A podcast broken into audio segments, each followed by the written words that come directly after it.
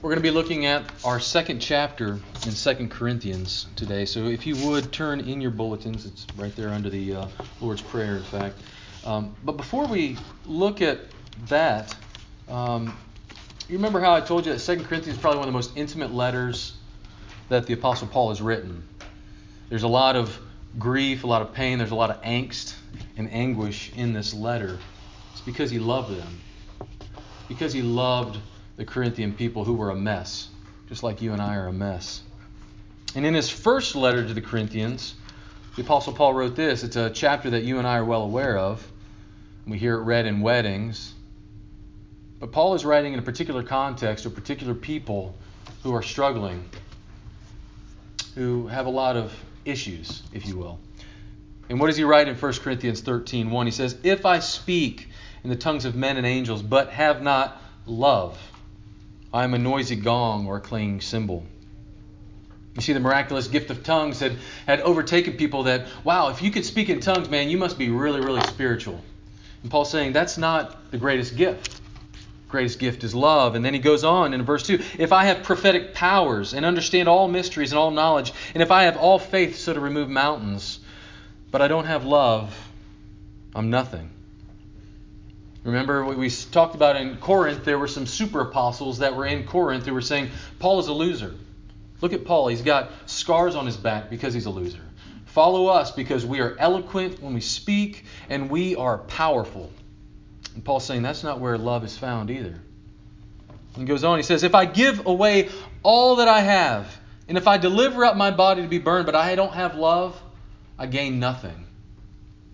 And so even self sacrifice can be devoid of, of love, can it? If we lay down our lives so that other people can say, man, that person's really awesome, but we don't have love, Paul says, you're nothing. He says, love is patient and kind. Love doesn't envy or boast. It's not arrogant. It's not rude. It doesn't insist on its own way. It's not irritable or resentful. It doesn't rejoice at wrongdoing, but rejoices with the truth. Love bears all things, believes all things, hopes all things, endures all things. See, the Apostle Paul, in his relationship with Corinth, had the opportunity to live it out. And you and I can speak a good game about love. But when it comes to roost, when that person that grates on your nerves is sitting next to you, when that neighbor who annoys you, God's giving you an opportunity to live out 1 Corinthians 13. He's giving you the opportunity to say, You spit a good game about love, but when it comes to really loving, you don't really get it. I don't really get it. You see, there's a movie that uh, Ashley and I really like. Uh, more so, Ashley, I've grown to like it, called The Notebook. Uh, if you've seen it, it's a Nicholas Sparks movie, and uh, we watch it periodically, maybe once a month or so. And in that, uh, Noah, who is this really cute guy, uh, says this. The best, I, I, can't do the southern accent, I'm sorry. Um, the best love is the kind that awakens the soul, that makes us reach for more, that plants a fire in our hearts and brings peace to our minds. And you and I would say, yeah, that's that's love. And so you see this movie, and sure enough, they are in love. It brings fire to their bellies, and they're like, they're they're all about it. And we can romanticize love. We can talk about it a lot, and we can make it sound flowery and very, ooh, wow, man, that's beautiful. But we forget that the flowery kind of love demands sweat and toil and tears. It demands us till up the ground. It demands that we go out and we, we mow down the weeds and we go and we pick the weeds. It, it requires work. It requires sweat because this is what he also said. He says this, these two people didn't agree on much. In fact, they rarely agreed on anything. They fought all the time. And they challenged each other every day. But despite their differences, they had one important thing in common they were crazy about each other. So these two star-crossed lovers, and that's the beauty of this of this movie, is that you, we, we we can think about the romanticism, but we forget that man they fought, and and you and I in our relationships with one another, that's where the rubber hits the road. Is that we can say, man, I really want community. I want to be known by somebody. I want to know other people. And then you get to know people and you run away. And I run away or we clam up. And God says, I'm giving you an opportunity to love and to be loved. I'm giving you opportunity to, to, to give blood, sweat, and tears to this thing called love that Paul just talked about in 1 Corinthians 13. So let me ask you this. What did you come here for this morning? Why did you come to church? Why do you go to church? Why are you thinking about going to church next week? What are you after?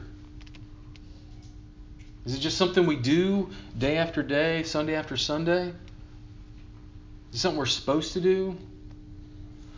Brothers and sisters, I, I would say that the reason that you and I go to church, you and I suffer with each other and want to suffer with each other is because we want more of God.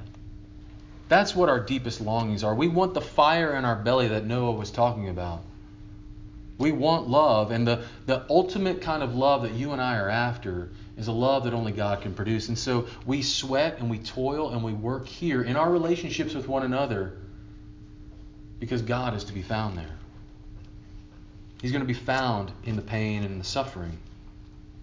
But it takes a lot of weeding, it takes a lot of fertilizer, it takes a lot of manure type of fertilizer, and it takes a lot of work. It takes opening up our wounds, letting the soil of our heart being tilled.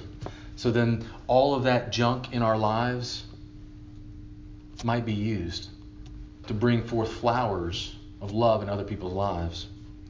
So in our passage today, Paul is going to talk to the Corinthians. He's going to tell the Corinthians why he didn't come back. And, and I think in this passage, we can see several things about what love is. What love is. But before I read it, let me just give you a little context here. That Paul wrote 1 Corinthians in Ephesus. So if I had a map, you'd hear right here in modern day Turkey in the western side. So he was in Ephesus when he wrote 1 Corinthians. He sent 1 Corinthians over here to Corinth through Timothy. And his plan was to go up to Macedonia, then come down to Corinth, and then go back to Jerusalem. So he's here in Ephesus, wrote 1 Corinthians. Timothy came back. He said, Oh my goodness, Paul, it's a mess.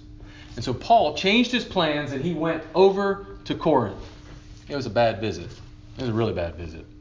And so he went and he was being accused by these super apostles and he was embarrassed and he left. And he went up to Macedonia. He went up here to the north. And then he sent this second letter, this second letter of rebuke to them that, that he alludes to in uh, 2 Corinthians 7. We don't have that letter. Um, and there's various reasons why. But um, we don't have that letter. And in that letter of rebuke, Paul says, I was sorry that I sent it. But there's something good that came from it because he was actually planning on going back down to Corinth a third time. Or after Macedonia is going to go to Corinth, he decided just to go right to Jerusalem. And this is why. Because he loved. He loved them. And if you want to get a little bit more context, I encourage you to read Acts 19 and 20. That gives you a little bit of context of Ephesus, Macedonia, that whole that whole group right there that Paul is dealing with.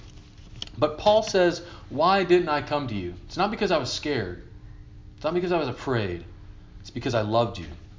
And so he writes in 2 Corinthians 1, a couple verses right before our passage today. He says, "But I call God to witness against me.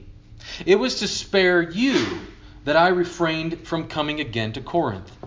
Not that we lord it over your faith, like super apostles might, but we work with you for your joy, for you stand firm in your faith. So let's look at 2 Corinthians chapter 2. For I made up my mind not to make another painful visit to you. For if I cause you pain, who is there to make me glad but the one whom I have pained? And I wrote as I did, referring to second this lost letter, and I wrote as I did so that when I came I might not suffer pain from those who should have made me rejoice. For I felt sure of all of you that my joy would be the joy of you all. For I wrote to you out of much affliction and anguish of heart, and with many tears, not to cause you pain, but to let you know the abundant love that I have for you. Now, if anyone has caused pain, he has caused it not to me, but in some measure, not to put it too severely, to all of you. For such a one, this punishment by the majority is enough. So you should rather turn to forgive and comfort him, or he, he, he may be overwhelmed by excessive sorrow. So I beg you to reaffirm your love for him. For this is why I wrote, that I might test you and know whether you are obedient in everything. Anyone whom you forgive, I also forgive. Indeed, what I have forgiven, if I have forgiven anything, has been for your sake in the presence of Christ, so that we would not be outwitted by Satan, for we are not ignorant of, his designs. When I came to Troas to preach the gospel of Christ, even though a door was open for me in the Lord, my spirit was not at rest because I did not find my brother Titus there. So I took leave of them and went on to Macedonia. But thanks be to God, who in Christ always leads us in triumphal procession, and through us spreads the fragrance of the knowledge of Him everywhere.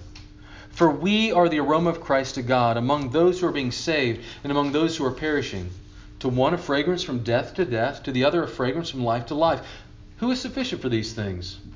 For we are not like so many peddlers of God's word, but as men of sincerity, as commissioned by God, in the sight of God, we speak in Christ. If you and I are going to experience real community, real love, we need to come to understand that love is very different than the world would define it as. And we see here several points. Namely, first of all, that love shows restraint. Love shows restraint. Paul says in verse 1 I made up my mind not to make another painful visit to you. You see, Paul had planned on visiting Corinth on his way to Jerusalem. But for the sake of love, for the sake of love, he changed his plans. He didn't barrel on and say, Man, they're gonna they're gonna have to get over this because I'm gonna come to Corinth. I'm gonna set them straight. I love them. I love them in truth, and I'm gonna hit them with the truth because I love them so much. No, Paul says, you know what? I, I don't want to hurt you anymore, and so I'm just gonna go on my way to Jerusalem. You see, when there's a rift in your relationships with other people, do you want to try to fix them all? In fact, last week we had a, a great conversation uh, in our community group about conflict. And uh, to, to paint it, put it, put it broadly, there are two kinds of people: those who run away from conflict, and those who run into conflict. You may know a few of those folks that love a little bit of drama in their life. And so Paul is saying, if you're that kind of person that likes to run into drama to fix everybody, to, to just set it straight, you need to realize that love shows restraint. Love shows restraint. And restraint requires you to carry the burden. Restraint requires you to shoulder the load, to not say, I'm just going to fix this with a text message. I'm going to send this email. I'm going to call them up right now and we are going to get this settled. No, love says, I will bear this weight. I will suffer this weight until a proper time. As Paul said in 1 Corinthians 13, we read a moment ago, love bears all things. Love hopes all things. Love endures all things. And this is not what Paul's talking about. I did I really wanted to go to Corinth, but you know what? I'm going to change my plans because I love you. Love shows restraint. Secondly, we see that love is painful. True love, biblical love, is painful. In these, in these first seven verses of 2 Corinthians chapter 2, this root word for pain, in case you didn't see it in the English, is eight times in these seven verses. He is hammering about there is a lot of pain going on, a lot of grief. And this is the kind of pain that we experience when someone dies. Someone's left our lives a sense of loss, a feeling that we no longer have a part of us with us. And you see, there's 150,000 people that die every day in the world, but it's the ones that we love that pains us the most. We don't give a lot of credence to the 149,999. It's the one person that we love that pains us, that hurts us deep inside. And, and, and when someone hurts us, when someone hurts us in relationship, instead of understanding that this is part of God's design for true relationship to happen, we run away from it. In fact, I knew a guy not too long ago who um, he didn't share a lot. You'd say, "Hey, how are you doing? Hey, I know something's going on in your life. Can can you tell me a little bit more about that?" And he he would not clam up. In fact, he would go to his wife and say, "Hey, um, we're not going back to that church. Hey, we're not. I don't like Matt anymore because he uh, pries a little too much. And all I was doing was asking, "Hey, how are you doing?" And the tendency, and this person, instead of understanding that this is an opportunity for someone to come in and love you, this person wanted to keep to themselves. And he never realized that the point of the Christian life is to open up our lives and let other people till up the soil, the hardened soil, a lot of times in our lives. To let the balm of Gilead heal us. You see, each day we're in a battle. We're in a battle with our own sin, we're in a battle with the sins of others. We get beat up, we get frustrated in life. Work is not what we thought it was going to be. We get hurt by words, we get hurt by people's looks. But see, when we gather together as a church, this is God's means for us to be healed. Have you ever gotten cut really badly? And what do you do? You put hydrogen peroxide or alcohol on it, and it stings. But that's the very thing that heals you is the stinging. And these relationships that we have with one another will hurt. They're supposed to hurt. They're supposed to have a cleansing effect on us. And so instead of running away from those conversations, instead of saying, man, I don't like that person because they asked me how I was doing. You say, I'm going to press into that. I'm going to, I'm going to say it. I'm not doing so hot. I'm really frustrated right now. I don't like my job. You see, that's what the church is supposed to be. It's supposed to be a place where healing happens. But it doesn't happen just by putting a band aid on the wound, it comes by cleaning the wound out, by opening up your life to other people.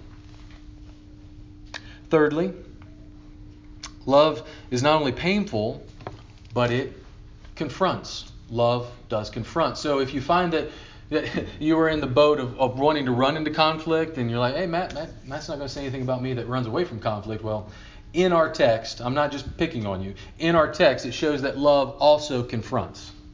Love also confronts. See, Paul sent a harsh letter, and we heard about it in 2 Corinthians 7, like I've already mentioned a moment ago, and he regretted sending that letter at the time, is what he says in verses 8 and 9 of chapter 7.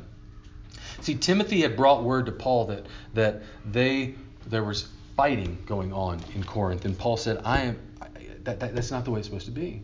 Look at verse four. For I wrote to you out of much affliction and anguish of heart, and with many tears, not to cause you pain, but to let you know the abundant love that I have for you. He wrote them a hard letter because he loved them because he loved them. But see, confrontation doesn't look like yelling. It doesn't look like getting all tensed up and getting tight in the neck. That's not what confrontation is. That's not how Paul is writing. He's he's writing, bearing all these things, and he is. You can almost imagine that there are tears dripping on the letter as he's sending it. I didn't want to send this letter, but I love you too much to not send this letter. Because look at verses 5 through 11. It makes it clear that forgiveness Forgiveness is the undercurrent of any confrontation that we have. Extending of forgiveness. But it doesn't just say, I'm going to forgive them whether they think whether they ask for it or not. No, this is talking about a forgiveness that's deeper rooted in our own hearts. We start with our own personal need for forgiveness. We start with the assumption that I too have hurt people. We start with the assumption that, man, you know what? They hurt me, but you know what? I hurt people every day. I offend other people knowingly and unknowingly. And so you start with that assumption that, man, you need forgiveness. Then how can you come with both guns barreling on someone? You come and you say, you know what? This hurt me when you said this. And I'm sure you didn't mean to say this. Right? We start with the assumption that I am not innocent. There's a speck in your eye, but there's a log in my own eye. I not only have a lapse in judgment, but I run headlong into self justification and self congratulatory living. I love to make sure that people know that I'm right. You find that you're in that boat too. So instead of saying, I forgive you, you find yourself saying, I'm right. You see, secondly, in confrontation, it assumes the best about someone. It assumes the best about someone when you come to someone to confront them. It's not just a matter of I'm going to set them straight, saying, "Hey, I may have I may have taken this wrong." Because if you're like me, I can stir myself up into an ignorant tizzy. I know that they knew that they slighted me. I know that they they meant that when they looked at me that funny way or they didn't say hi to me. I knew I, they're just jerks. Not only they jerks, they're always jerks. They're always mean to me. They're, they're mean to other people. They're just selfish people. But see, that's not what the gospel does. The gospel says you need forgiveness. And here's an opportunity to extend forgiveness by assuming the best about this person that you're getting ready to talk to. Love confronts. Well, as one theologian put it, he said, until and unless Christ is experienced as a living relationship between people, the gospel remains largely an abstraction. Until Christ is passed on personally through faithfulness and forgiveness, through concrete bonds of union, I doubt whether Christ is passed on by words, sermons, institutions, or ideas. Unless Christ is experienced in a living relationship between you and I, all the preaching, all the study, all the reading, all the listening does not matter. But it is through the relationships that God has given you and me right now in real time that we can experience the forgiveness and love of Christ. Love confronts. Love is dependent. Fourthly. Love is dependent. It's intertwined into each other's lives. When we genuinely love people, it's like we are our live the threads of our lives are tied into each other like a like a like a sweater. And so when someone when we have a rift with someone, it's not just a matter that oh I'm just going to see them later. So when that friend that I mentioned ago a minute ago, when he just decided to just up and leave, it wasn't a matter that it just disintegrated and there's a hole. No, when love is genuine between human beings, that person was ripped out of my life because I loved them and I still love them. People just don't merely disintegrate if we're genuinely experiencing love and relationship with each other. They are ripped out of our lives. You see, the tendency in our lives is to run away from people who hurt us.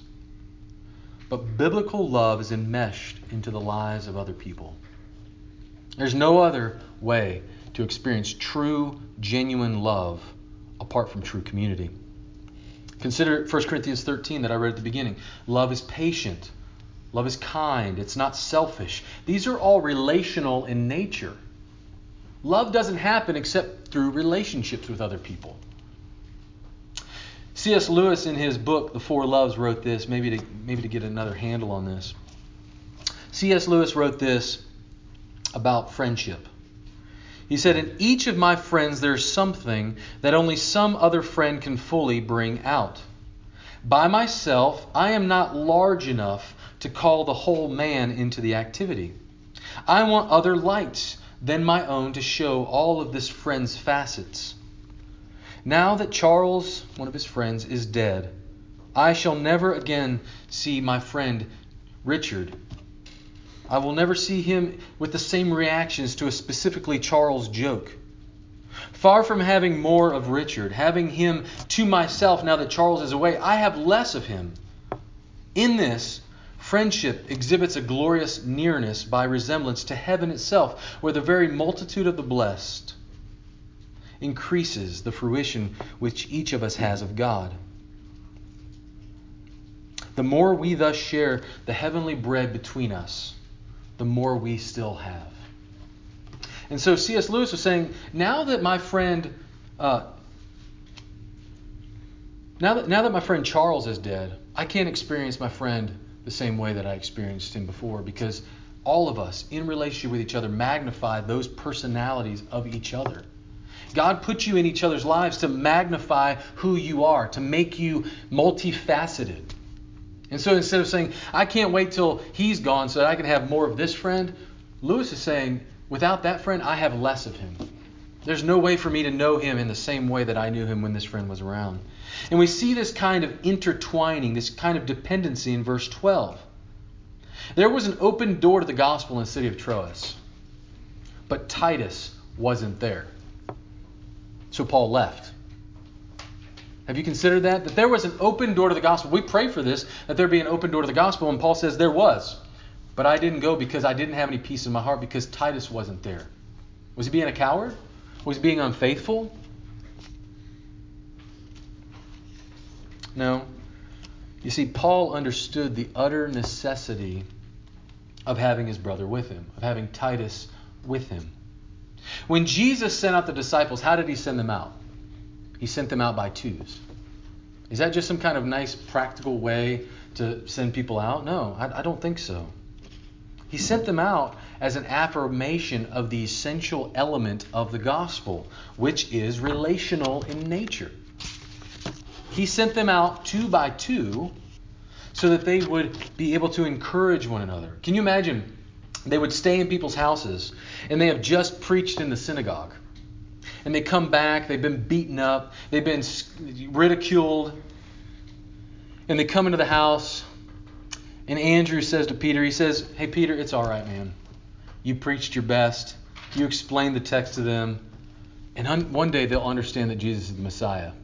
And Peter says, But Andrew, Andrew, they, they called me a sellout. They said I really didn't believe in the God of, of Abraham, Isaac, and Jacob. They, they said I was a loser. I don't want to go back. They said my father and mother would be ashamed of me. And then Andrew says to him, Peter, you know whom you believed. You know, you know who sent you out. You know that he's Messiah. You know these things. And so that's why Paul is not going to go into the open door because he knew that he was going to be beat up. He was going to be ridiculed, and he needed someone else. He needed his brother Titus with him to be able to bear that load together.